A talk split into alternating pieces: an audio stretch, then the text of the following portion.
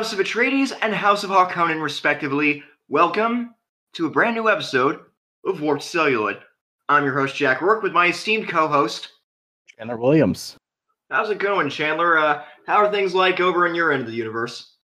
You know, pretty good, Jack. Enjoying the break and uh, trying to get some work done. Really excited for this episode. And uh, Same, you same. looking forward to the Oh, conversation. Wait, wait, wait. You know what? That ain't half bad.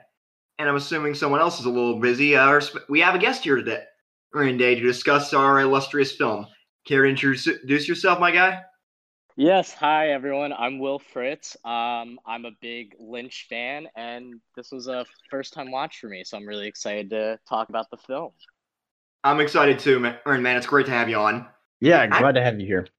I appreciate you guys inviting me on. I'm If, excited. I, if I'm not mistaken, it was Chandler's idea to have you on. Yes, I it was. so. Chan- Chandler Yeah. and I had visual anthropology freshman year together, so I'm glad. I'm glad my name stuck around. I'm happy to be on. I remember you like Lynch, so we needed, you know, a guest. But uh, yeah, glad to have you on. It's funny that we do we're we're doing Dune specifically, and we have Lynch here because uh, I. By the way, I did not plan this at all. We're recording on the film's 36th anniversary because it came out exactly 36 years ago today. Nice.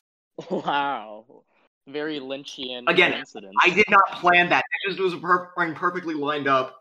The, ori- the original plan I actually had for this week was because I knew the the Denis Villeneuve one wa- was going to come out. Keyword there being was. It has now been delayed till late next October. It's probably going to hit theaters and HBO Max at the same time, but that is a discussion for another day. Just a whole other can of worms. No, Denis Villeneuve is not happy about it, and I do not blame him. Can of worms, but uh, Oh, we're gonna get to the worms anyway. So Chandler, if anyone hasn't guessed already, what film are we gonna be talking about today? today we'll be talking about David Lynch's Dune. A beginning is a very delicate time. Know then that it is the year 10,191. In this time, the most precious substance in the universe is the spice melange. The spice extends life. The spice exists on only one planet in the entire universe. The planet is Arrakis, also known as Dune. You are about to enter a world where the unexpected, Many dangers exist on Arrakis. the unknown, An incredible secret has been kept on this planet. and the unbelievable meet. I see two great houses feuding.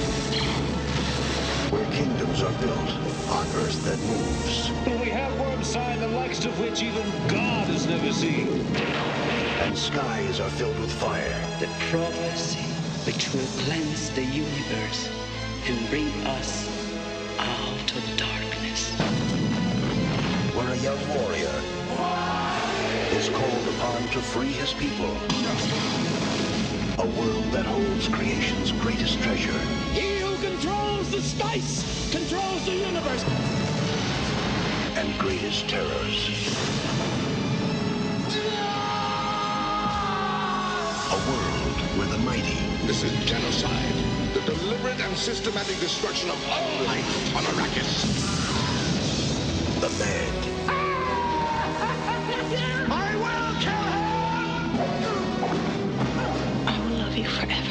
the magical Father, the sleeper has awakened. will have their final battle. Long live the fighters!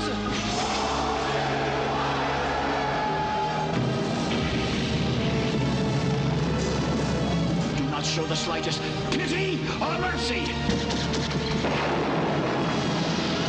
Emperor, we come for you. A spectacular journey through the wonders of space and the mysteries of time.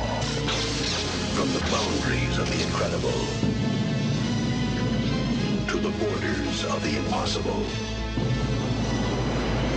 Now, Frank Herbert's widely read, talked about, and cherished masterpiece comes to the screen.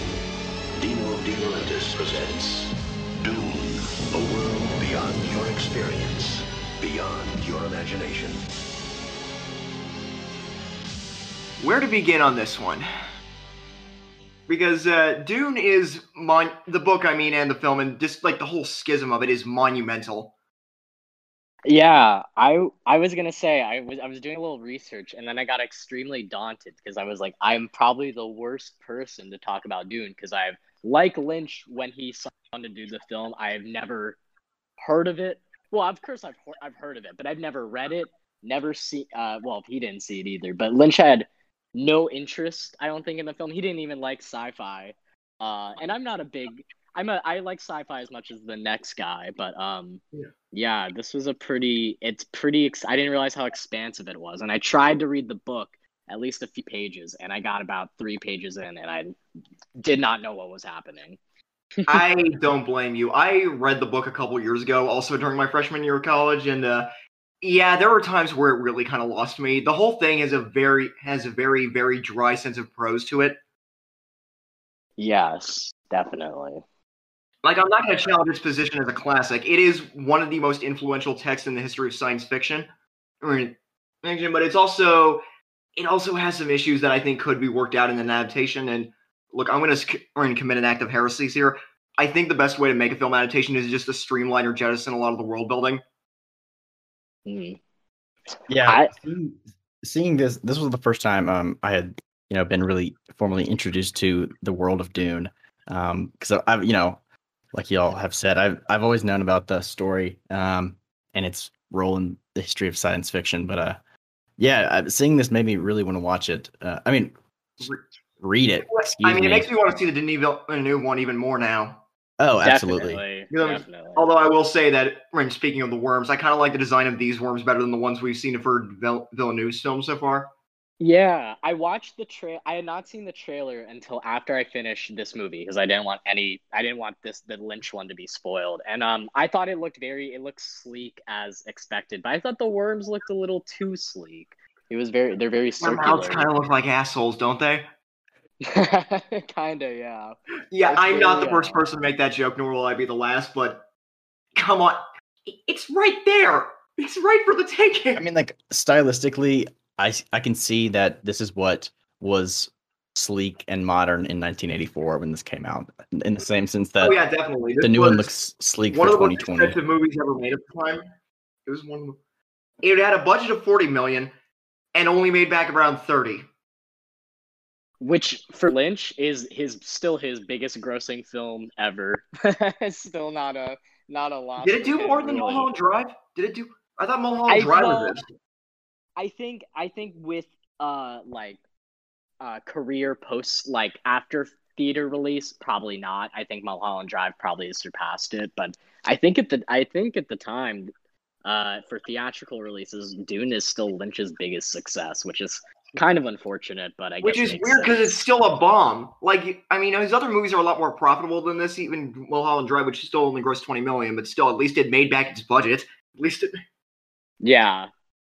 it's No, weird yeah, to know it's- that there's a David Lynch movie with action figures and trading cards and Marvel Comics tie-ins.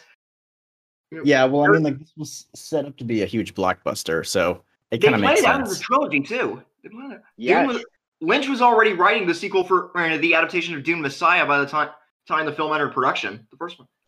I had read he had planned two, two, three sequels, and he said they were complete. Yeah, you're right. They were completely written the for the trilogy. I mean, is- he was basically going to follow the timeline of the book, so that makes sense. It's odd to me though that he committed so much to it because he just hates Dune so much nowadays. He's so he that it's like a traumatic experience for him. I mean, I don't blame.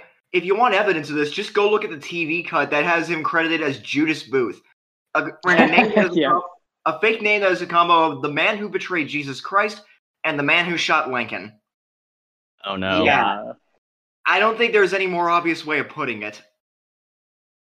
Yeah, I think but surprisingly too, I saw. I think why people. why I never watched Dune, but I was such a big Lynch fan is because everyone says it's not like Lynch's. It's not. It doesn't fit in his filmography. It's the. It's it- not like it's Lynch's kinda- other work. There's people. But Another interesting thing is Frank Herbert, the original writer, didn't hate the movie oh. at all. He was actually quite not quite fond of it, but at least he wasn't as harsh on it as a lot of other people were. I'll say that. Which reminds me of what happened with the Hitchhiker's Guide to the Galaxy a few years ago, where the original author more or less gave it the okay, but the fans fucking hated it. And Yeah, what were you honestly, on Will? both cases, I'd say the fans are wrong. I'm sorry. Especially Hitchhiker's Guide. That movie is too much fun. Well, what, what were you gonna say? Oh well, I was just gonna say, I think I think there are certain moments in this film where I it, they really felt uh Lynchian, uh, and Oh, I yeah. think The was a lot of crossfade montages. Yes, the dream sequences. They were gonna say, and beautiful. those, at, those little transitions near the end where it looks like the film was literally ripping apart. Mhm. Which I want to know how they did that. That is legitimately like, how did they do that? Like impressive visually, and like the part where where, where uh, Paul is drifting across space, and these giant rings are just like sp- running past it. Right, him, it almost looks like something out of Vertigo, or like a really yeah. like trippy '70s sci-fi. Yeah, and it was surprisingly violent too. I thought the scene in I called it the green room scene where we're kind of introduced to uh Baron and Sting's first Baron Vladimir Harkonnen. screen. That was One such a wonderfully wacky scene where he's eats the boy and he's floating around the room. I had no idea what was going on, but it was probably my favorite scene of the film. I kind of want to be a fly on the wall in the theaters that were playing this when it first came out, just to see how fucking confused people were at the time. Because here's how dense Dune is: they had to hand out a fucking glossary to people at the ticket booth when they bought or, or when they bought an, an admission for this. Yes, I I, am not that, kidding. the cheat sheet. Yeah, which oh god. And also, if I may have, I have, I have really only one major complaint with this movie outside of pacing. The the the stuff you can tell is like Blade Runner. They added a whole bunch of narration over scenes to see, because they thought audiences were too mm. stupid to get it. Here, Yes. honestly, I think this might be worse than Harrison Ford's narration in the earlier cuts of Blade Runner. Which those he merely sounds like he doesn't give a shit, but this it just doesn't. It's not like anyone or it does a bad job acting. It makes no sense because Randy, there is a way to work around this. Just reach Randy, the narration they prove it can just be taken care of with title cards and a couple extra lines of dialogue. Yeah, I thought it was pretty painful how often they went to this sort of inner voice, and it wasn't just for Kyle MacLachlan's character. That's Paul, not. it was for about like the stuff where they where they have like Virginia Madsen like fade over the footage, like just like the opening scene. Oh sure. Oh that well. That's the kind that of- was added. That was reshot by uh David in the studio after the original Yeah. cut. So and Dino De Laurentiis, who put a lot of money into this. And uh, for good or for ill, good, I mean, good things did come out of it in this ultimately. Well, one, this is what I mean, what made Kyle MacLachlan a big na- or a name, and that's what, and he ended up working with him on da- on Twin Peaks or in Blue Velvet immediately after this. Which, speaking of De Laurent- De Laurentiis, yeah. Because he brokered after Elephant Man, uh, Lynch brokered a deal with him for three films, Dune being the first, and he somehow finessed his way into Blue Velvet for his second, even though I'm sure Laurentiis was not too pleased with Blue Velvet. no, but- he was. Or an action. I'm not sure what he thinks of Blue Velvet. Honestly, I know it was a movie that really shocked people at the time. Like Roger Ebert fucking hated it at the time. Like it, yeah. which granted Roger Ebert's never been all that hot on David Lynch, but still on that film especially, it's it felt like it was the end of the fucking world if you just take it on his word for it. Definitely. Yeah, that one was pretty savage by critics and Yeah. people today still. I don't I know. mean, today I think Blue Velvet's for an opinion is it's probably regarded as Lynch's best film these days. Outside of right, outside of that or Mulholland Drive. Mm-hmm. Yeah, Lynch is definitely an acquired taste, um, not only to like big film buffs, but I would say you know definitely to just the general audience. I honestly don't think he got respect from the public until, or, I mean, not fully until Twin Peaks. I, yeah, even then, that was he became a short-lived because- that was kind of short lived because of all the ish- production issues on the second season. How Fire Firewalk with Me was utterly savage at the time. Like Quentin Tar- and Tarantino even hated it at the time. Yeah, which is weird to me because I think Fire Walk with Me is probably one of his best films, if not his best. I agree. I totally agree. I agree. It's nice to, to know that when in time a lot of people have come back on Lynch. Even Dune or Dune has met a massive cult following at this point. Definitely. Yeah, I mean, like I, I had always heard that this film didn't fit into his filmography, which is one of the reasons why you know I wasn't really like, you know, just going out to Trying to see try it. to find it and watch it. But it's a lot of it did feel Lynchian. Like Mhm. you know, I forgot that that worm, not the not the big worm, but like the the, the little one, maggot. the space, the space Yeah. bug. yeah, the Oh, maggot God. Like thing that when when he had the close ups of like its mouth or whatever, or like some some orifice, and like there's smoke coming out of it, and it was like oh, you know all the industrial breathing. noises too. First That, off, that felt very Lynchian. before we very continue, steampunk. can I just say that this thing is a gi- and fa- frankly flooring and how good its production design is. Yes, It was the ma- scale. Like the special effects are a little bit hit and miss. I mean, mostly the blue screen stuff, and a lot of '80s blue screen doesn't age well. Well, because he was like brand new at the time. It's why looking back at like early or in mid to late 2000s digital cinematography is just so makes me wince. Or like otherwise, this is a I think a fairly spectacular looking film. Definitely. I was very I thought I was expecting a lot of kind of terrible effects and it has a handful, but they're more just a product of uh its time. Like And I like even this dude's like how there's no I'm I'm sorry I don't think they were going to be able to get any better than that at the time. I mean, wearing, like, No, yeah. cloak- they look like something out of Tron. That that's exactly what I was going to say. I was going to say it reminded me a lot of the original Tron. Yeah, and I mean like those were honestly forgivable. Um, and I was able to like you know look past them, but Because some of them were actually very visually you know stimulating and I was artistic. gonna say, we're gonna Mhm. say like the again the production design, like how each world feels very distinct, like the green, the green room and everything. It has this regal, authoritative look to it. Shit, I just realized we've been recording for almost 15 minutes now. and We haven't even subbed up the plot, which it's basically this this. It's like 10,000 years in the future. There's a medieval monarch or a monarchy or in another medieval monarchy. One is very like high up class and polished, or in polished, and uh, the other is very like grotesque and debauched and depraved and just sickening. I'll leave it to you to guess which one is which. Anyway, they're both after the substance or in a substance called or in called the spice on the planet or in Arrakis, aka Dune, or in Dune, and well, shit unfolds from there. The best way I can describe it is basically Lawrence of Arabia in space. Which Yeah, is funny considering how before or before David Lynch got involved and even before Jodorowsky, which we will get back to eventually. Like, uh, David Lean was one of the names they wanted to get on this, but he declined. Mhm. But the, the cinematographer is uh same cinematographer as Lawrence of Arabia, if I'm not mistaken. Is it? Okay, I- I'm gonna have to pull up Letterboxd for this. I'm Like, it wouldn't surprise me. It wouldn't. I was gonna say if there's any. Fr- I remember Ridley Scott almost made this instead of Blade Runner. One of his inspirations for it was actually uh, the Battle of Algiers, which was an art house war movie from I think Italy. I've, Hmm. I've heard of it. That's interesting. Yeah, let's I see. still Um, need to see it. I st- another one. I mean, like Speaking- watching this, I couldn't help but like think about Star Wars. You know, like how how much of a direct response yeah. was this made to Star Wars? I was gonna say. You know? Well, Here's the thing: the book had been around long before Star Wars. It was about it'd been around since 1965.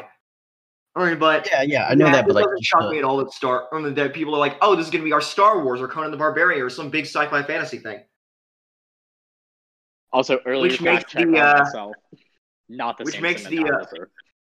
I was about to say it's it's he, Lynch's. he, He, he shot the Elephant Man in Arabia. Yeah, he cited Lawrence of Arabia as his inspiration for the film. Uh, he also shot I- the Cape Fear remake for Martin Scorsese, the same cinematographer who did this. So that's interesting. Yeah, and there's some really nice wide anamorphic lenses in some of these shots. That was very. I wish was they say, used looks- more of later. I was gonna say it looks big, which I which I really respect. Like even the sandworms, which I don't think are entirely pulled off well. Like it, it's mo- like the wide shots of it; those look convincing. But the stuff right, where like they have Paul and or and Paul and the other Atreides riding it, that that looks a little. Uh, it looks like you remember how in like old black and white or in movies how they use rear projection and or in background compositing for when people were driving. It looks kind of like that. It's that it's the disconnect between the foreground and the background that just be right that becomes distracting. I think that wakes you up to the oh yeah this is a special effect. Yeah, well, a I lot, a, a lot of the miniatures were pretty believable. Um, just like the the establishing shots of the planets and like their their uh structures. I those those were very well done. But like once you introduce the worms, then it, it gets kind of kind of tricky. The worms. I all I remember when the trailer for the new one came out was a people talking about Pink Floyd because they almost did the music for the Jodorowsky's Dune, which right. Man, that one is again an entire th- you know, can of worms and a, a can, an entire can of sandworms, if you will, of itself. Because because look, it it gave us enough material for an entire documentary on. They, they had Salvador Dali, the painter, was going to be in the cast. Orson Welles was going to be Baron Harkonnen. And his son was going to be, I believe Paul. was. It was going to be, it was going to be like 14 hours long, and it was going to turn open on a massive push, and that was going to last 10 minutes long. And unbroken. Again, I feel like I feel like this Wow, movie could have been so much longer because it felt And really was. really it Lynch felt really really hours. compressed. He said he Yeah. shot four hours. His original cut he planned to be three, and then the studio said you have to make it two. The longest and cut I can gather that's still around is either the three-hour-long fan cut or the three or the three-hour-long uh, TV cut. Which the TV cut I think is on an out-of-print DVD, and the I found a fan cut on YouTube that is more or less similar. I, I started watching that. I skipped around that fan cut, and I think it's supposed to be more structured closely to the book, from my understanding. Uh, I I literally just found out about it today, so I wouldn't know. I wouldn't. that was what that was what the YouTube comments under under it were, said anyway. So, Uh, but um, I, I want to give it a look though. I do. There do feel but speaking of like length i do think they're missing pieces especially when it comes to uh Okay. paul's relationship with Cha- chani i believe dude Yeah, that was, I was gonna so say, lost he- over I keep forgetting she, how late in the movie she was introduced. Who I think one of the problems that's going to definitely get fixed in Denis Villeneuve's film is that they are probably going to introduce her a lot sooner. oh well they it cast was like that- Leia, so should be the- you know Yeah. she can be a part Oh yeah, they're going to push her the hell out of her in the marketing at least. Yeah, and I thought that when I was watching the film, I was like, he's gonna meet this girl, be like, "You're the girl from my dreams," and then they slowly fall in love. But it started that way, but then they just I was gonna love, say- which The, Eh. Here's the problem I have with Dune in general. General, that's kind of I, that makes me appreciate it in the same way a kid looking through a toy store window. Where like I feel like it's distance. It always feels like one of those properties that prioritizes plot and world building over character. yeah, Which definitely. Yeah. is why I haven't gotten into stuff like Warcraft or, or, Warhammer, with like really geeky epic sci or sci-fi fantasy stuff. Yeah, I, I would definitely agree with that consensus. Consensus. I think the problem with Which Dune, if I boiled it down, is it's bogged down by exposition far too often. Again, Yeah. Uh, that's yeah, why and I think that a lot goes back to like try to be streamlined or just cut off. compression because like we the, the exposition could have been like fed to us much slower and i think that that would have been so much better than have it be like I mean, in all fairness, force fed to us they are trying to cram a book that's like almost 800 pages long into a two-hour movie. So do yeah. what, you know, what and you got. silly. And like the the um inner dialogues that that kind of was you know felt The stuff with Paul, I don't mind so much, no no. But i it but it- like a lot of the others that all over the place. And like when when the guy i forgot his name um when he turned out to be a traitor like that just felt out of out of Oh, nowhere in a sense of like Doctor Doctor Yueh, I think, with the di- the Was that- diamond on his head. was that Max von Yeah. Sydow or who who was that? I don't remember. I'm looking. I'm looking at the cast list of. it didn't Doctor, it didn't yeah. feel like anything you know like i No, i could tell that it was supposed to be a you know big deal that he turned out to be a traitor but like i had spent so little time Dr. with the, Kynes. these characters That, like that was it, Max von didn't, Sydow. Yeah, that was Max. it didn't hit you know yeah, So- Yeah. and I think the That's the pacing is problem just with- odd. I'll give Lynch credit is that everyone here clearly is trying their asses off. This is not uh, not uh, a failure because it's a lack of effort. No, definitely not. I think it's more just a botched overall picture. It got lost in the edit. I think, frankly.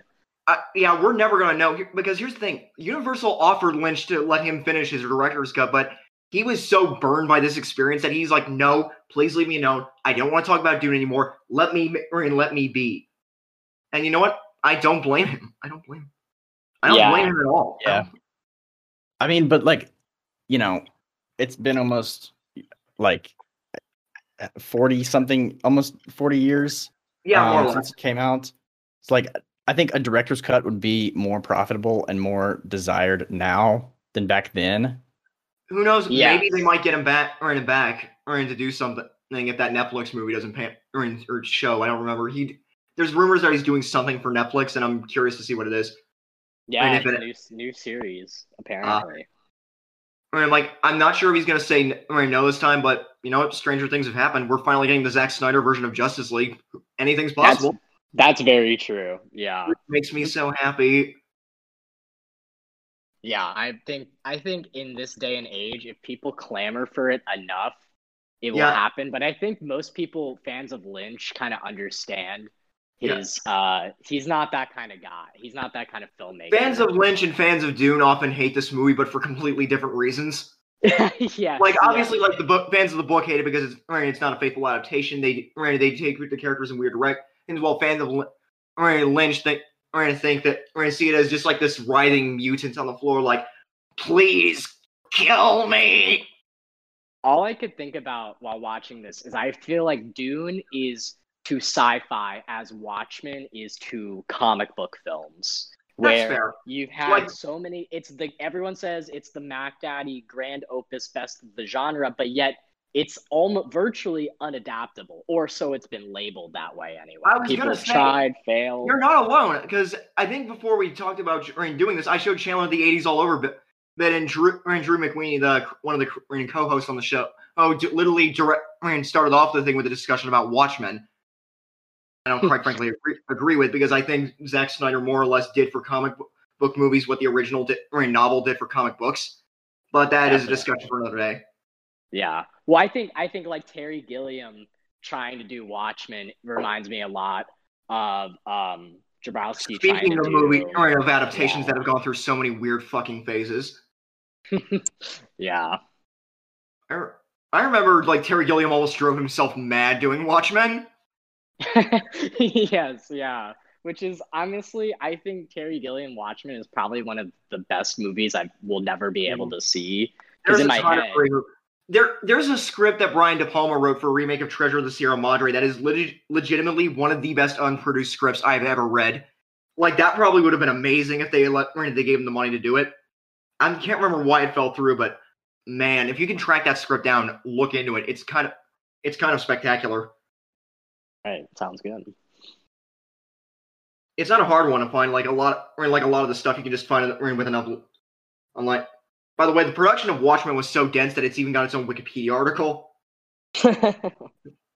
yeah, I think that I think just with like with Watchmen, with Dune, it's just you have such a fan base, but also nobody really understands why it's popular or the wrong people, like studios. I think and not and I'm not just talking about audiences. Like sci-fi I think here's the I think a lot of the times when people struggle with unadaptable material, it's just more that they right, it's the approach that they take. Like if you sold Dune to people as basically Game of Thrones in space, which it looks like they're doing with the, this, and uh, with all due respect, I kind of disagree with the, the Villeneuve stance on the, or the uh, or the shuttering of this to HBO Max and theaters instead of just theaters.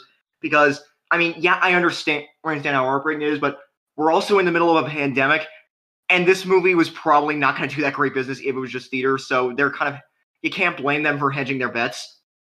Yeah, I Uh, think Villeneuve is more upset because he says it's his best film he's made, and I think he just wants the theater. I'm not saying he isn't within his right to be disappointed. Don't get me wrong. If I made something on this scale and heard that that it wasn't going to get this broad release, I mean, it's still getting going to theaters. Don't get me wrong, but it's going to both. It, I mean, just so people have options, and because no one knows how long this fucking virus is going to hand.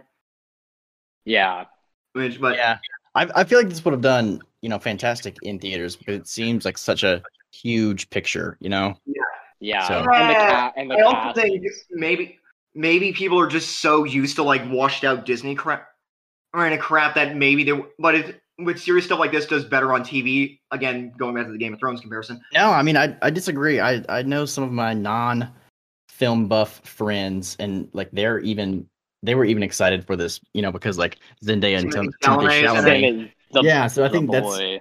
yeah that's a that's a good thing to reel them in for. You know. yeah, and I think Yeah, but how many of them would have stayed? That's the problem. Therein Oh, lies the problem. Yeah, sure. I wonder really if it will be uh how similar it will be because I think the trailer. I was surprised by how similar to Lynch's film it was. It kind of looked like the same movie, just with better effects. But And, like, better effects and a lot more subtle acting and uh less out there visuals. Because this new one looks a lot cleaner than the original do. Because this has a lot of grime and color to it, which I like, frankly. I do and I too. like the kind of Denis Villeneuve's one too. Or in two, it's just they're different beasts from each other. Although I am disappointed that uh, Feyd-Rautha isn't going to be in the in the next one because uh, Yes. probably my favorite character in the book, and he and Sting playing him in this movie, it he's not in it a lot, but when he is, man, he eats the fucking world when he's doing it. He is having a damn good time. He wants you to know it every second he is on screen. Yeah, I did. Yeah. I did like Sting. It's like Jim Carrey's Riddler if he didn't talk as much. It's the, it's that kind of over the top. Yeah, I think they could have had like Thom Yorke play him in the new one or something. Yeah, Oh That my god! I feel like that's that know, would have been I'd love to play him. Like you would just play him as like a miserable, like self-hating wreck. Like good. I'll just stab you. Yep. Uh, but yeah, but Dave Batista's Beast, I think, is that was like, I mean, that was like dead on casting, of course. Like he was in Blade Runner twenty forty nine too. So So I was gonna say, say it seems like he's bringing a lot of crew back, and I do think the right direction is they got Eric Roth to write it, who's who wrote Benjamin Button and a lot of other in big like long movies, and he knows how to handle scale. So I feel like that's a good, I mean, that was a bolt and a good choice in the right direction. Yeah, I think I think this one will. Pro- I mean, Blade Runner twenty forty nine was probably my favorite film of twenty seventeen, next to Lynch's Twin Peaks Return, if you count it as a film, which I do personally. um, I count miniseries as films, and B- Twin Yeah. Peaks Return more or less is a miniseries. Let's be honest. I don't think they're going to do anything else with Twin Peaks outside of maybe books or re-releasing the soundtrack. I yeah, but- I agree. I'd honestly take it a step further from what you had to say and say Blade Runner 2049 is my favorite movie of the 2010s of the entire decade. It's I mean it's just beautiful. So if Yeah. if it's just the cinematography Yep. alone, that's And- what's gonna get me to go see. And I'm not saying I don't have Vil- faith in Villeneuve to pull this off. Again, Warner Brothers already has a as a prequel TV show in development for HBO Max on this. It is clear that everyone involved has confidence in this. So, or so I'm going to give it the benefit of the doubt. And again, he made a good sequel to Blade Runner. Fucking Blade Runner, a movie that is impossible to make a good sequel to. You know what? I as far as I'm concerned, better. he can do whatever the hell he wants. That when you pull off a magic trick like that, that is really the kind of thing that earns you confidence and respect in my book. Yeah. I wonder too if mm-hmm. Lynch because I want to say he was ahead of his time, but I don't think he In some respects, was. yeah. I think it's yes, in some respects he was, but in others, I do think Star Wars' influence just kind of took the wind out of the sails of whatever a Dune film could have been. Which is Yeah. ironic because it's probably what got this made. Like finally got it off the ground. Definitely. Well, when Yeah. I looked up when I looked up when did Empire Strikes Back come out because I was 1980. like, okay, nineteen. This right, literally yeah, dropped a year thinking after Return of the Jedi. This were the worm, Yeah. the worm that came out of uh, uh, you know, when Han Solo they're on the planet and they're like, wait, this is that are those teeth when they close in? That worm design, I was like, who had a space worm first? I mean, it was in the Dune Oh. book, sure, but Yeah. Lucas beat him to putting it Oh, on screen. hell. I mean, it's not even just sci-fi. Like again, the sandworms cut to a few years later. You know what else has sandworms? Beetlejuice. Damn right. Damn. Yeah, Anyway. sandworms, uh, they're they're, and then tremors, of course. You know, Yep. I think Oh fuck! I didn't even think about Tremors. For, I thought about tremors this whole movie. I couldn't. I was like, they're Oh, like, yeah. don't move. The vibrations will upset the sandworms. I was like, that's tremors. now all Wait, I'm thinking of is Ke- Kevin Bacon saying, "Fuck you," and over every time they pop up out of the ground. Yeah, I thought. I don't know. I I think the um with the new Dune, I think it will ultimately. I don't think it will d- make David Lynch's Dune disappear forever, but I think it Oh, will God, no. definitely. I don't know. I'm hoping we'll see. It's probably going to be regarded as the better adaptation. Yeah, but maybe we'll see more people watch the new Dune, and maybe it'll get reconsidered because I really don't think it's deserving of all the hate it got when it I came out. it- If anything, it's an okay movie. You know? Yeah, It's it's okay. It's a mixed bag, or is what I, or is the best way I can put it. And I Yeah. think that cult and following has, well, one, this has been surprisingly tr- treated well on home video over the years. Like this thing is always in circulation. I mean, like at Yeah. least the theatrical cut. Like it, it's still it's still on Blu-ray. You can rent it pretty much anywhere. Anywhere. So it's clear that there are people who like this movie. Movie. There, it has a cult following that's at least been around since at least a few years after it came out. Yeah, yeah. I mean, I liked a lot of it, and a lot of it I did not like. Yeah. Um, Hence so- why I say mixed bag, my friend. yeah. But I mean, like you know, it's been almost forty years, and we're still talking about it, so I think that's a good thing. Yeah, there's something to it, which I'd argue the same of Sucker, uh, something like Sucker Punch, and to a lesser extent with a film I don't like, Jupiter Ascending, which is probably the closest our, our generation has to its own Dune. It's either that or Duncan Hmm. Jones' Warcraft movie. Yeah, I feel but like the Warcraft book- did well to a degree. I'll say this about Dune, and if I had a gun to my head, I definitely watch this over Jupiter Ascending because at least this doesn't feel like fucking homework. yeah, Yeah, 'cause I- think I- I had some some- fun to it. Yeah, Yeah, I mean, I I definitely had some fun with this film. Um, any but I- movie with Sting and having a knife fight with a guy at the end, I can't hate that entirely. And um, speaking of rock musicians and uh, big scale sci-fi, you know who did the score for this? Was it Toto by who did uh you know Rain- Africa. Africa? and Mark Bannon and all Well, that. when when Margaret when Button rain, Coda, when which- spoiler alert for Dune, when the rain finally comes, I could not believe they didn't play Africa. I was like, oh, Toto, that was your that was your one needle drop. That was your chance, That- but if I mean, I can see that would have been funny. well, the end credit song was so cheesy anyway. Um, I was like, it the wouldn't end credits entirely are cheesy. I mean, God, it looks like the opening to like a sitcom or The Love Boat or something. With, Yeah, like, with the backwards overlays. fading. Yeah, that was. Which- A bold cho- choices were made here. That's Yeah. all I will say. Anyway, I genuinely love that Toto score though. We got like that big theme is ominous. It's foreboding. It's perfectly fitting for Dune, and also the prophecy theme, which actually they got assistance from for from Brian Eno on. Also, really lovely film writing. Music.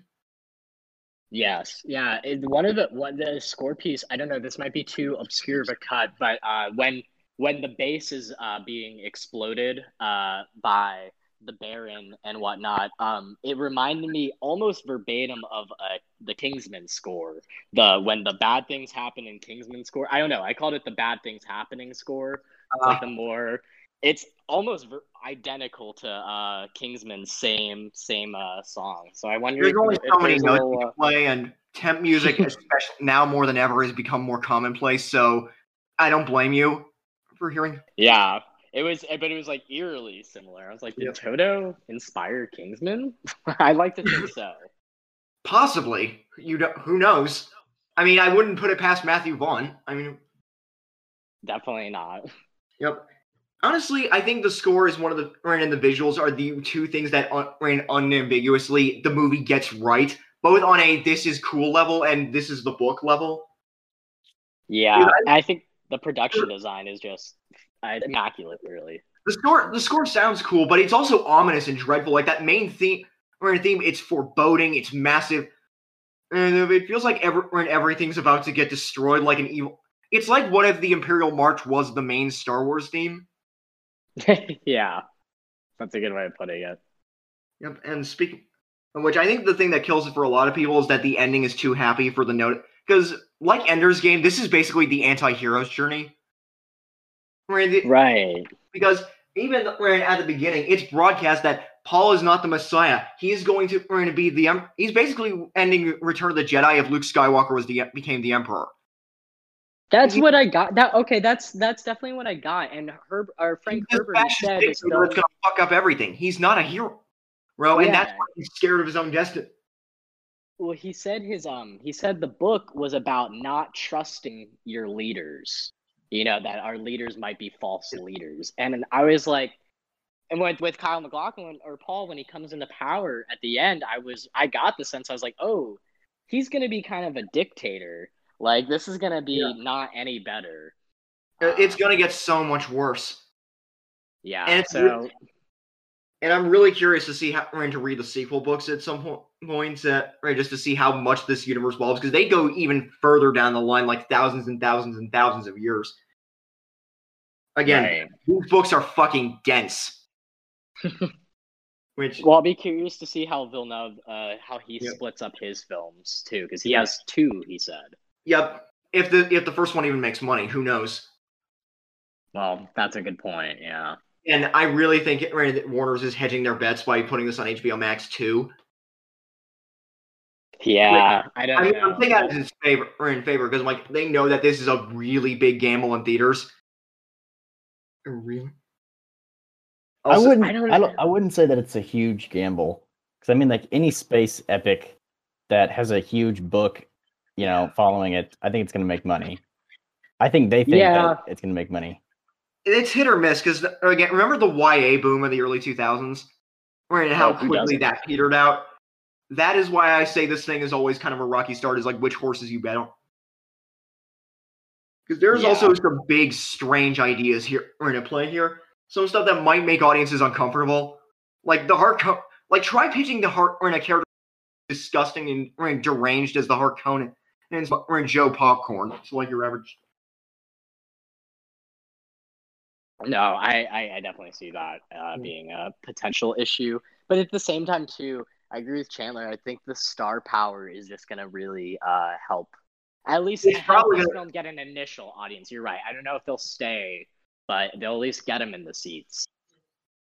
Or Yep. their couch, I mean, wherever they're. ultimately, we won't be able, we won't be able to know until it's actually s- or the release is actually said and done. All right, so a lot of this is just based on speculation. Who knows? That's Right. true. Let's hope. Yeah, let's hope there are movie theaters for this film to come out in at all. I mean, who who can say at this point? I'm really hoping that this doesn't spell the death of cinema.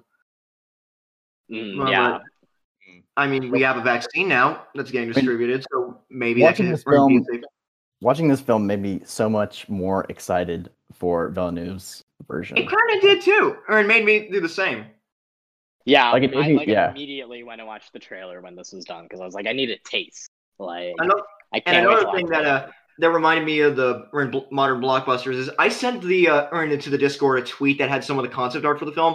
I'd love to Yes, get a book would. or in like because that concept art is gorgeous. Ron Miller, man, just looking at those stills, like, fuck, they really got this.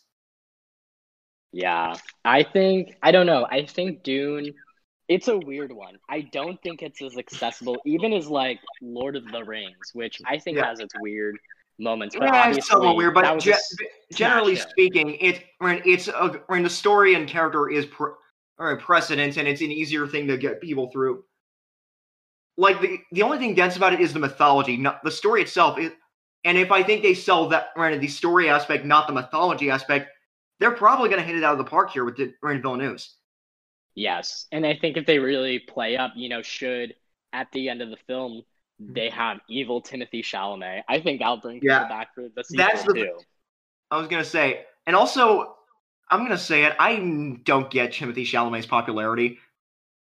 He is an anomaly. I, I don't think he's a bad yeah. actor either. It's just I don't get why they're trying to get cast this guy in like in typical handsome, likable leading guy roles. When I do like Dane DeHaan, I think he could be really good in a really unlikable thing, or in like or in like as a complete bastard, or at least someone like unusual or off. That's why I think they, it works so well in the Cure for Wellness. Timothy Chalamet just seems like it's he seems too soft for this role. Like I- he's, I- he looks like he's never been outside before. And he's like, you know, I was gonna say the same thing. I remember remember when Devil All the Time came out a few months ago on Netflix.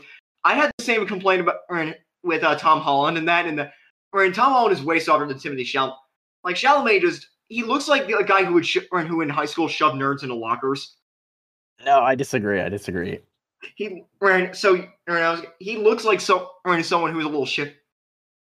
You're like he looks I like he took he t- looks like he took photos and hung out in the dark room all of high school. I feel like I feel yeah, like I'm, yeah, I'm with Will on this. I'm- he's just kind of the he's like the I don't know. I was thinking about because when watching Kyle MacLachlan, at first I thought he was actually a really odd choice for the lead, and I thought he was not doing very well for Kyle MacLachlan, like compared to what I've seen him in. But I was gonna say compared to what you became later, or like we see him as Yeah. Dale Cooper and whatnot.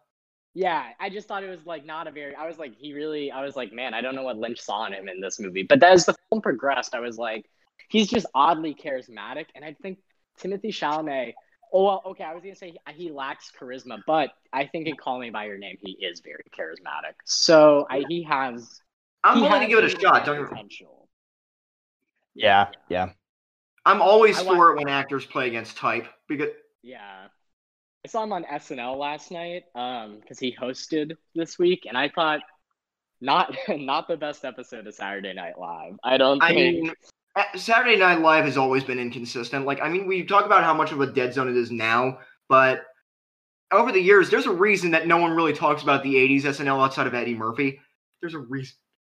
I mean, like, Yeah. it's always had its peaks and valleys. It's always definitely. Well, Um, I and know- I- go ahead. Oh, you go ahead.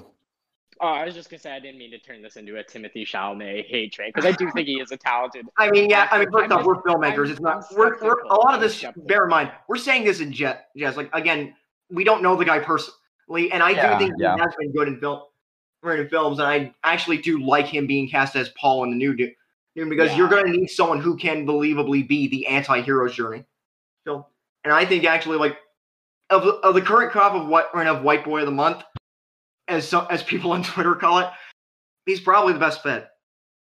Yeah, and they didn't like cast Harry Styles or anything. Like they weren't trying to be too pandering. I do think Yeah. Villeneuve cast Timothy Chalamet for his ability over his star power, but I think mean, Warner Brothers yeah. is using his star power. I'm convinced that it's a either market, anyone can be good in front of the camera. It just depends on how you use them. Like even Harry Yeah, Styles, like, they- I- Christopher Nolan used him in Dunkirk and I Well, like he's Harry gonna Styles be in in- Dunkirk. Harry Styles is going to be in that new Olivia Wilde film with Florence Pugh, which honestly, that will be really interesting to see too. yeah, hoping it's better than Booksmart. yeah, Yeah, Well, I'm gonna get don't know. crucified for that. I'm gonna get, I'm not not touching that one. yeah. Anyway, you know, it's funny that when I was doing research for this, I, I was looking when I was looking on Google, and one of the first questions I saw about Dune is, "Why is Dune so weird?"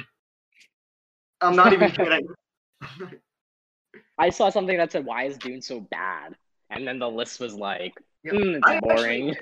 I was happy to see that there were even articles from like five or ten years ago that were were in writing in this movie's defense, like, "Hey guys, y'all, when y'all kind of missed the boat on this. This is more interesting than you'd think." Yeah, I would. I don't know if I'm talking about recommendations. I think I would give Dune a soft recommendation. I would say if you love sci-fi, there's no reason not to watch this. If It's just it's worth watching, sci-fi- but tread carefully is what I'd say. Be careful. yeah, I've know you're going really into something movies. right that you're going to go into this with a lot of baggage either way. Either side.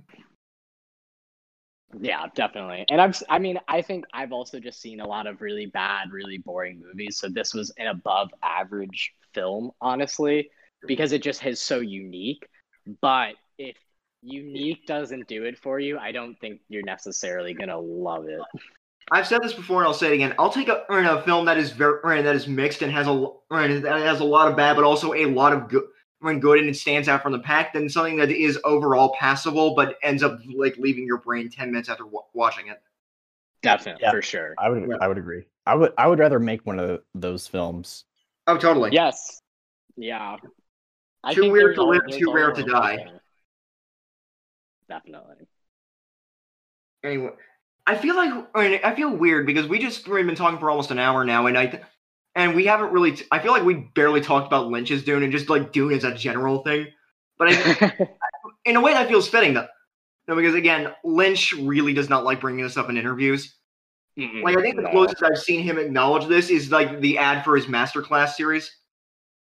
Yeah, like they he, he was like, okay, you can put precisely one parentheses number one clip of Dune in my masterclass. or in the ad and just the ads for it too. By the way, I got like a year of it for a dollar because of some or some student deal when I forgot I literally forgot I had it until just a few days ago. Ago, so I oh, might Oh, pick up that Lynch masterclass. I took I actually took Lynch's whole masterclass and I highly Really? recommend it. I don't think I don't think Oh, I, I'm I- excited. I'm here about I, don't this. think I learned too much, but it's just I just love hearing him talk. So Oh yeah. that That's what I expected. Have you So, seen that's the art life? I've No, seen I bits haven't. of it. I I've still have to finish wanting it. Oh, it's fantastic. I I really loved it, and um, he talks about his first time smoking marijuana, and I just thought, Oh, Thought Have you so seen his daily weather reports? Yeah, They're so I'm good. Watching them on YouTube. I Oh. I'm wearing dark glasses right now, because I'm seeing the future and it looks very bright. I've been reading. I've actually David. been working my way through his autobiography, Room to Dream, and he Chandler. It's also funny. He also talks about smoking weed for the first time in that book as well. So he must really like that story. He smokes a lot in general, and mostly mostly cig- cigarettes, not weed. And he talks about that been in a very meditation a lot. influential. Uh, It must have been a very influential experience for him uh, overall. marijuana in general. I mean, I don't doubt it. I mean, Well, there's there's one great story where I'll tell it briefly. He said he went to a Bob Marley concert and smoked, got too high, saw his ex girlfriend there, wanted to leave, came home to his apartment where his roommate had like friends over, and he's like, "Get your friends out of here! I'm t- high and I want to go to bed." And then his roommate said, "Uh, what are you?" He's like, "You left the concert early." He's like. Who walks out on Bob Marley? And Lynch did, said, I do, motherfucker. Now I want you to move out tomorrow. And that when he kicked his roommate out the window. I was like, if that's not a young David Lynch, if you Yeah, couldn't see who out. David Lynch That would tracks. become, it it all yeah, it all checks out. I out. think it. I think it was Bob Dylan. Oh, Bob Dylan. Yeah, I said Bob Marley because I was thinking of marijuana. You're right. it I was mean, Bob either Dylan. way, it tracks. Bob Dylan Yeah. just makes more sense because it's more Americana. And Yeah. Lynch- No, it I was mean- definitely Bob Dylan. I was thinking of Bob. I was gonna say, you could because- write a book about- good. about Lynch's unique, unique uh, version of, of Americana, like just on Blue Velvet alone in Twin Peaks. Yeah, Or like, and I mean, like going back to going back to uh, the art life, he just seems like more fitting as as his whole character and vibe as an old man. Like seeing him young. Yes. he's had white hair forever. He's had the same hairstyle for 40 years, and you know what? I respect that level of commitment. Yeah, like you know, some people that are just like born old, old people. souls. Yeah. Yeah. I was gonna say, like Tommy Lee Jones has looked like somebody's dad ever since he was 30. Like, look back at him and stuff like Our Eyes of Laura Mars, like the re- his really early appearances. He still looks older. Like even like in the, or in the great Wilford Brimley, who unfortunately we or, passed away this past summer. He looked like someone's grandpa, even though though in 1985 he's the same age Tom Cruise is now. Man. Yeah, I think well Lynch well he wore like the suits to high school like yeah, you can tell he was really I mean he was out there. And I think Yeah. also Chandler you mentioned something or both of you you mentioned something really interesting about like Lynch he's very big on talking about Americana life and I think Dune is a really odd movie too cuz you strip that element away from him. He's not on in America anymore. He's not even on Earth. So I feel like I was gonna say they didn't even shoot. They barely shot in America outside of or the well, set. shot in Mexico, yeah. Exactly. That's where I was going. I can't remember where in Mexico uh, specifically, but I mean, it's worth it. It definitely looks to sink. I have a little fact here that I wrote down. It says uh, 200 workers spent two months hand cleaning three square miles of Mexican desert for location shooting. Could you Holy imagine to get those to get those dunes to be as like pristine as they looked? They had 200 people go with hand, just by hand, picking up trash, which is honestly, I can't believe Lynch wasn't. You know, I feel like that sounds like such a Kubrick move to be like, I okay, we're gonna go out to the desert and pick up all this trash. I mean, you know, in long term, that's probably a good thing though, because ecological conservation and whatnot. Oh no, de- yeah, no, it definitely was. It was no, it was definitely Again, a good. good things anyway. coming out of a mixed bag.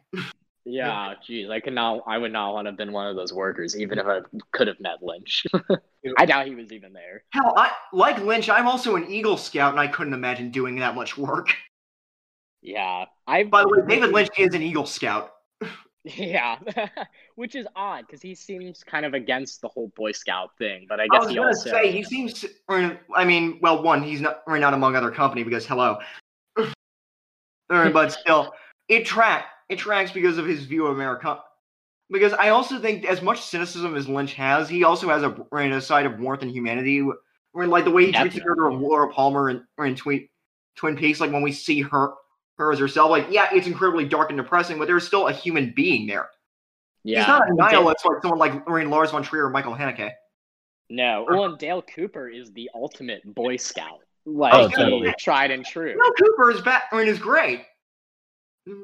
And also the Elephant Man, which, man, very few movies get me to cry at the end, but the ending of that movie just fucking destroys me.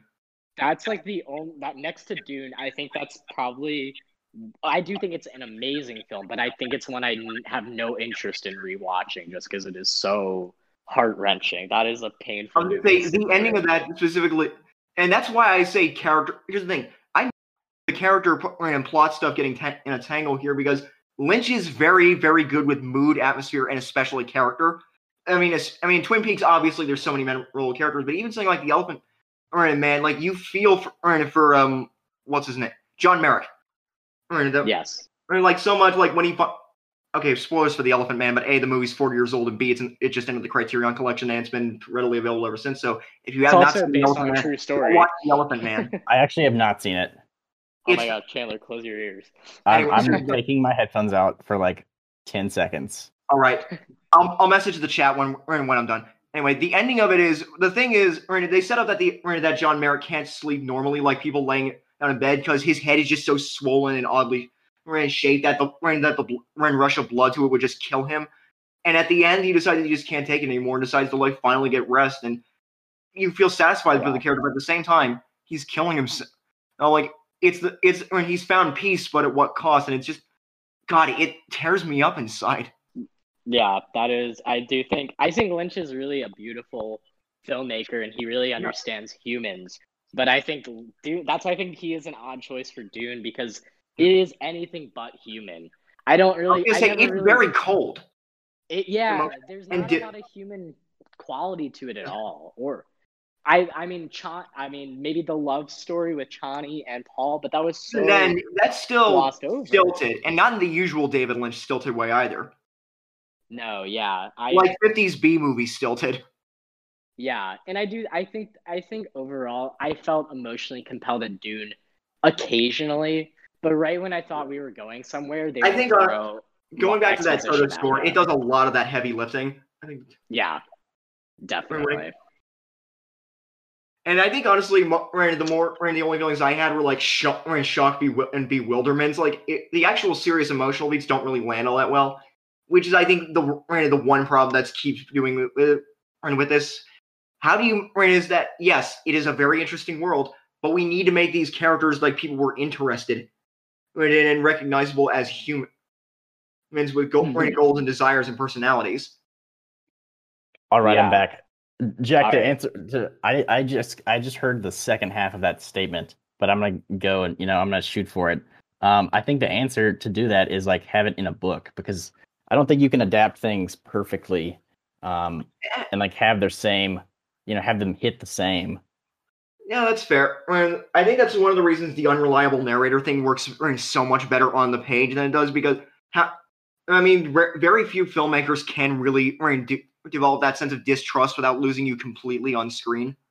Yeah, totally. Because I mean, like I I read the Game of Thrones books, and you know I watched the series, and like I cared so much for all these characters on the page rather than on the screen. And I'm sure um, Frank Herbert does the same thing because like I did, I really didn't care for anyone except for uh, you know Paul, Dale Cooper, Dale Cooper in space. Yeah, Dale Um, Cooper in space. so you know, I'm sure I'm sure Herbert would make us care about all of these characters that we was gonna say- see. You know, like die Yeah, off and all. I especially like her, his dad, the relationship between, Between uh, him and Leo, Paul which- and Leto. Yeah, I'm excited for Vill- Villeneuve to tackle it because I imagine that when just from seeing Jason Momoa in that one trailer, I'm like, yeah, they're definitely going to get the human part of this right. The human- yeah. Well, Oscar Isaac playing Leto, I think, is a great. I think he's a great, great choice for Oh that my God. role. Oh, oh my god, this whole thing is stacked. Josh Brolin, Timothy Chalamet, Zendaya, Javier Bardem is in it. I don't even know who he is. Javier Bardem. in it. No Country for Old, yeah, from No Country for Old Men. No, no, I mean like I don't know who he's playing in the film. I know who. On, let me look. Let me look. He is playing Stilgar, who was in this version played by Everett McGill, oh, who was also in. Oh, he's Big. Ed. He's yeah, he was, a, Big he was actually a David Lynch mainstay. He was in, in Twin Peaks and Twin Peaks: The Return. He was also in The Straight Story, which spoiler we may or may not be covering in a few months on a on a pod on a friend of the show, uh, Dallin Agatone's podcast. Yeah, nice. seriously. I the Straight Story, I think, and that and Inland Empire are the one Lynch thing I still need to get around to. Straight Story is now officially the last Lynch film I have not seen, but I think I will like It's it. It's the one I'm most excited for because it seems like it's smallest and quietest. And you know what? I'm really in the mood for something like that. That sounds delightful. I'm I'm pretty Yeah. excited excited to watch Inland Empire actually because I have not seen it, and I want, I you know I want Lynch unleashed, just all of his. He, And you know what? Avant-garde. That's fair, but there I keep a list of stuff that or that I call the if ya nasty list. That's I have stuff that's too disturbing or too intimidating for me to watch. Like a lot of Lars von Trier's movies are on that list. Ichi the Killer is on that list, uh, Right. yeah. and uh, to an extent, Inland Empire is, but not because it has stuff on Ichi the Killer, which it has mo- or it has people's nipples getting cut off with scissors. Yeah, that's an Ugh. instant write off. Well, here's I'm not even that queasy with gore either, but God, Yeah, I'm- certain things. yeah. Yeah. I love gore, but that's that's too far. That's Oh, yeah, not there's- gore I enjoy. well, too far and too far seems to be Takashi Miike's modus, modus operandi. yeah, I love. I think I. Speaking of gore, I did really enjoy how bloody this film surprisingly was. I mean, there's blood in parts of it, but mostly it's just fucking gross. Like, right how bl- Vladimir Yeah. Harkonnen is like just like this big fat monster, almost inhuman monster with like all these boils and like blisters on his face. Yeah, I, I, Oh. I did like that too. by far my favorite character. I think. Oh, yeah, Baron def- Stole it. I love I scene. love that character's name so much. I mean, that is one of the great fictional names because you get everything about that character just from that. It's so theatrical and pompous, and yet gr- Baron Vladimir Harkonnen. I want to know how he they made him fly. Yeah, I it was really good. I actually do That not was know. very impressive. I was gonna say it's impressive, but it's also off-putting. Like every time they do it, I just felt like what? well, yeah, It's I didn't really know why he's flying. Yeah, yeah, I'm I like, read the book, so I don't remember if that was in there or not. Maybe it just Yeah. read something about that space. felt that felt pretty Lynchian, just to like have a character randomly flying like that. oh yeah, he, And Sting- like- and having Sting in the background for pre- pretty much until like the very last scene of the movie. Just because he's Sting. Yeah. Yeah, I mean Sting is just fucking awesome.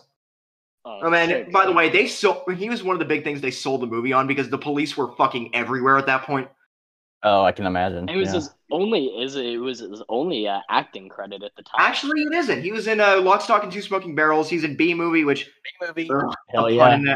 He's in Uh, Bruno, oh, the Sacha Well, no, Baron I Cohen meant- I movie. sorry, yeah, I meant his only acting credit. Like it was his first, Like, major it was his debut. Yeah. He has a cameo in Baron Munchausen. Is in. He's also in a few, in a lot of in concert documentaries and whatnot. He just appeared in that uh, "Have a Good Trip" trip documentary on Netflix, which Ch- Chandler and I Oh, have seen. And I, if anyone's interested in like the history of, of psychedelic, go watch that. It's a very fun watch. I Basically, walked just in on my parents watching it the one time. Like, what are you guys watching? I like, it feels like the weird inverse of that because I'm usually used to my parents walking in on me watching weird shit. Well, that's how I felt too. I was like, well, the shoe's on the other foot tonight.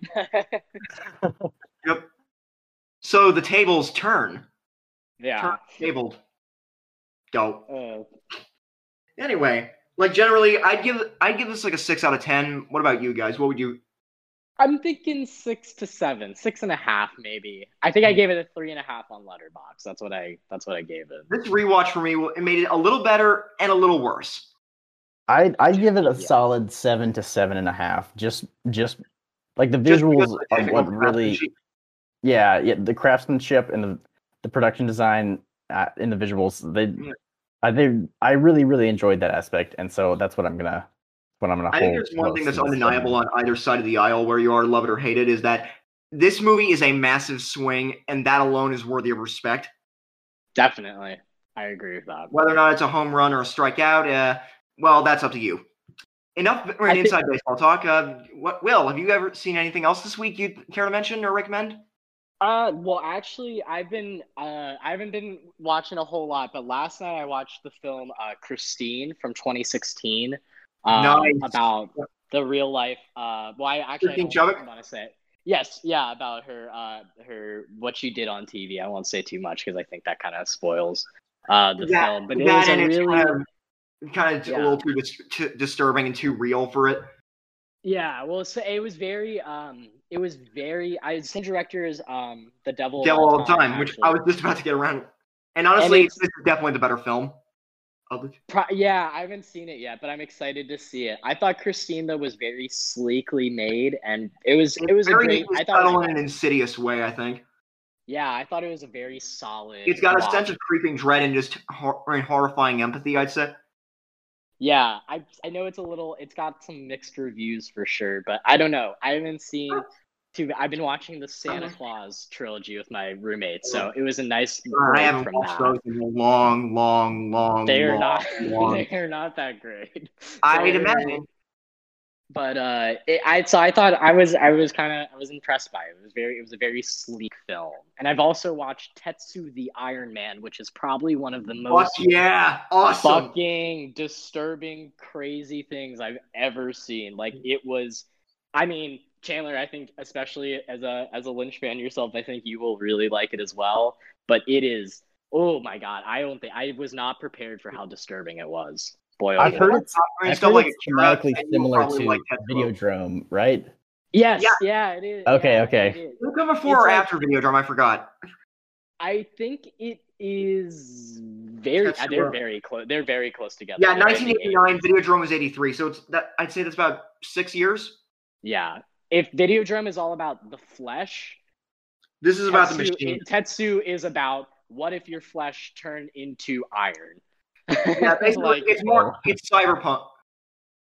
yeah. It's I'm cyberpunk and more intrigued. horror. Oh gosh, there there's some harrowing scenes though, but it was. I mean, it's very. It's like Requiem for a Dream level of like intense, amazing editing. It's very visceral. Not for the faint of heart, but also just one of the best movies I've seen in a long time too. You know, it'd be a fucking awesome double feature. That and Hardware, Richard Stanley's film. Mm, yes, yeah. I'm still pissed that isn't on stream or in streaming or even the Blu-rays out of print right now. Now because that movie fucking rocks. It used to be on Hulu for the longest time. So that's where I first saw it, too. I mean, it's, Yeah, I was gonna. it's a. It gave Also, that use of that Public Image Limited that's his favorite song. Also, Iggy Pop as the radio DJ in the opening is just awesome.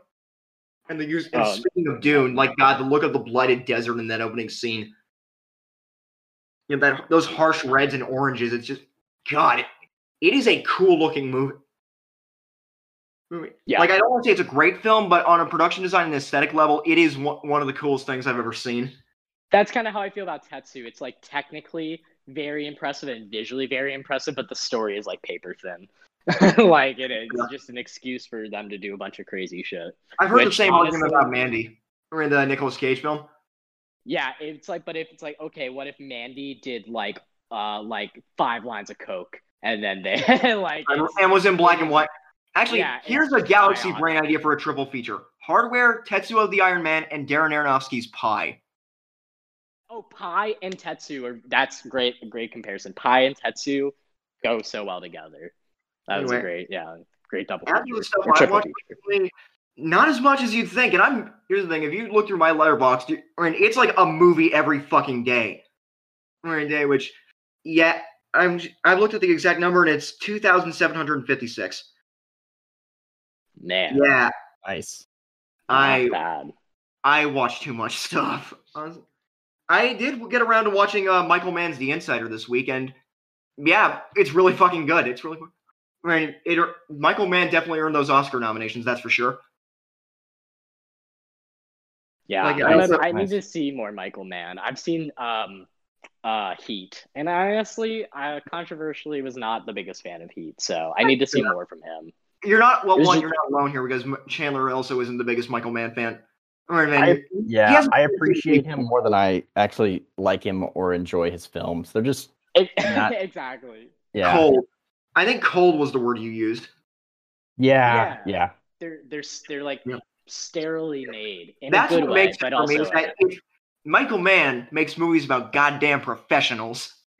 It's like- yeah, I still think there's humanity there, but it's just it's some people grasp it, some people don't, and I don't think man, everything ma- man makes is beyond criticism. Like, unlike a lot of film Twitter, I really don't care for Miami Vice the movie. The show is fucking awesome, but the movie, I just don't get the love for it. yeah. Anyway. I think, yeah, I don't know. Speaking of stuff or of stuff that is made very digital and clean, I watched the new David Fincher film Mank, which oh, what was did you think of Mank? pretty goddamn terrific, honestly. Yeah, That's good to hear because I feel like a lot of people are kind of dumping on it, which Yeah, I'm disappointed feels by. weird. it does feel weird, weird that people are dumping this much on a new David Fincher movie, but I enjoyed it. I really, Really did. I like the black and white photography, but and how faded it looks. The score by Trent Reznor is fantastic. They got I mean, the dialogue is fant- fantastic. The whole movie has this great undercurrent of pol- or in a political theme, themes and speaking truth to power, and yeah, gener- or without feeling pretentious or spoon feeding it to you. And generally, it just sings the whole thing. It's probably my favorite movie of the year, beside uh, Possessor and Tenet. Hmm, both films I need to see. Tenet, uh, uh, uh, Possessor, sure. if you can see it, I check out the uncut version because man, if this, if Dune grossed you out, this is going to going to fucking floor you because Oh. wow, I'm happy to see a Cronenberg. I mean, I know it's not the Cronenberg, but I mean, it's his close, son. about as close as It makes sense that the name Cronenberg is on it. That's all I will say. Yes, and that makes me so ha- excited and happy to hear. Definitely want to check it out. And uh, finally, or uh, had a note on that. Or like I finally checked out the Queen's Gambit, and yeah, man, that lived up to the hype. That was pretty fucking good. And I wish people got, told me to watch it sooner because if I had known Scott Frank was the guy writing directing it, I would have seen it from day one. And because he's one of my favorite writers. He did Logan, he did Minority Report, uh, Out of Sight, he did The Lookout with Joseph Gordon-Levitt, which is a really underrated crime movie. He he also wrote um fuck what else? He did the show Godless for uh, Netflix, which is a really good Western miniseries. Series. He also did Get Shorty, which is fantastic. I mean, I never would have guessed in a million years this is something he'd tackle, but man, did he knock it out of the park. Nice. Yeah, still haven't gotten around to see it, but I um, have been meaning to. I'd like to. Yeah, I want to. I think I'm gonna watch it for with my parents over. It was a the pleasant Christ- surprise, though. Upcoming Christmas time. Oh yeah, and I showed Spike Jonze's Her to my mom. She liked it, Oh. which was a nice surprise. Nice. Great movie. Pretty much a yeah. perfect movie. So yeah, Dune. That was a lot. Lots to unpack. We didn't. I'm talk probably about gonna jam out to that. Toto score once we finish recording. Yeah. No, recently I I have just been rewatching a lot of films. I mean, I don't Um, blame you. It's a holiday. Holidays. That's the instinct is to go for the creature comforts and whatnot. Yeah, and I'm with my roommates, and I'm showing them a lot of films that I love. Uh, so Oh, we watched best. Amelie, which was Nice. amazing, a, a great rewatch. Just, just so good, so sweet and heartwarming. Um, and also Eternal Sunshine of the Spotless Mind. Also Man, Oh my god. an emotional like- trip. Gonna mend their hearts and break their hearts all in the same week. Oh, yeah. That reminds me, I still need to finish reading Antkind. I got a copy of it a few months ago, ago and I, I'm still on like I don't know, 30, page thirty. Yes, I I would mean, like to my read copy's that. back in Savannah, so I'm gonna have to just finish reading it later. But still, I've liked what I've saw so far. Yeah, It's probably the most absurd thing Charlie Kaufman wrote so far. Like it feels like it writ- was written on a dare to see if they could write something that is impossible to write in a log line. I also showed them uh, The Wolf of Wall Street, which was, you know, Oh god, always Oh, God, fantastic. I, should, One I remember I watched that. With, one, I remember uh, one year my roommate came in when I was watching Wolf of Wall Street, he just like immediately went back into the room because I think it was the scene where, where, jo- where Jordan was snorting coke out of her ass. Man, Which, like, that- that I mean, is- look, dude, I don't blame you. Which another point, I, I, when- whenever I had uh, math in my junior year of high school, I didn't care. I mean, like no one in that class cared. So whenever we had a sub, I just goofed off. Like that's how I got introduced to Filthy Frank. Was I had a buddy who should like, you want to check it out? We watched like I think Human Cake and front. Oh Jesus. And like in the same day, we started watching Wolf of Wall Street, and it got to that scene in the opening, and an administrator walked in, and I smacked the laptop closed. I mean, he just That's like a moved around for like a movie two to show in seconds. school. Yep, he walked. I think that I think that film gets a bad rap for being for how crude it is. It's oh, it's excessive, but it's got a Oh, point. it is. Yeah, it is excessively crude, but man, is it just a great, great story, great film. Amazing. I won't disagree on that, but man, watching that I mean, that in school and actually getting away with it, like the administrator didn't catch on, that felt like getting away with murder. Wow. Anyway, Will, thanks for having, or thanks for coming on the show. This was great. Well, thank you guys for having me. I had a great time. Love talking about Dune. Love talking to you guys. We Hope to be on. Love talking about David date. Lynch and weirdo movies. Yeah, yeah, we enjoyed Yeah. it. Thanks for being on. Got anything you want to promote? Social media, upcoming projects? Uh, definitely follow me on Letterboxd. Um, I think I'm. You could just search Will Fritz and I'll come up. But I'm also Fritz Reviews because I made it when I was 13. Uh, I mean, I made mine when I was 16, so mine was just Would- retro nerd. Would love to amend that someday, but alas, what are you gonna do? Um, I and I have a film.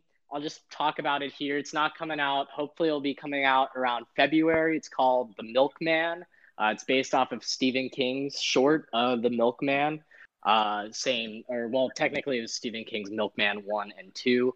Uh, but it's about uh, it's a like a, a vegan has just moved into sort of this quaint little neighborhood, and the local milkman uh, pl- has been murdering everybody uh, with his poisoned milk. Uh, but you know, the, vegan refuses to drink his milk, so the milkman has to conspire other ways to get him to die. So it's kind of a, it's a little, it's a little Sam Raimi kind of horror comedy ish, but um, I'm, it's definitely one of the best things I've worked on, and I'm, we're finally about to move into sound editing. So it's, it's nearing the end of its uh, its creation process. So be on the lookout for that if you want to follow me on. I definitely will. W. Fritz. I'll be posting updates there. So yeah, that's all I got Nice. for promotion. Nice. And What did sorry you do on it? again, but I just every time you said forced to drink milk, I just imagined the Brazzers logo popping up in the corner. Oh, no. yeah, no. I'm sorry, I mean, I I'm just 12 mentally. I, I wrote, I wrote in, I co-wrote and co-directed it. So it's uh, yeah, it's a I'm big, big watch it, project of mine. Nice, But yeah, man. thank you guys. But yeah, maybe we could talk about it on the podcast one day. Perhaps, Yeah, we'll- We'll have you back sometime. this is awesome. Love to be back. anyway. Right, if you like the podcast, follow us on iTunes, or in iTunes, or in iTunes and Spotify, wherever you get your podcast. We have a Twitter at Warp Celluloid. Ryan Chandler and I are le- on Letterboxd. Just search Jack Rourke and Chandler Williams, respectively.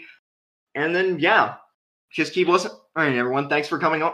Ryan, thanks Ryan, to our guests for coming on. Thanks to our Ryan, the few people who listen to us at the, this point for just staying faithful and whatnot. Yeah, thanks for listening. yeah, Yeah. We got one more episode for the year, and we're almost done.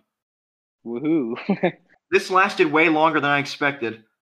this which was a is to meaty stay past the first episode. you know what? Uh. Respect commitment to the bit.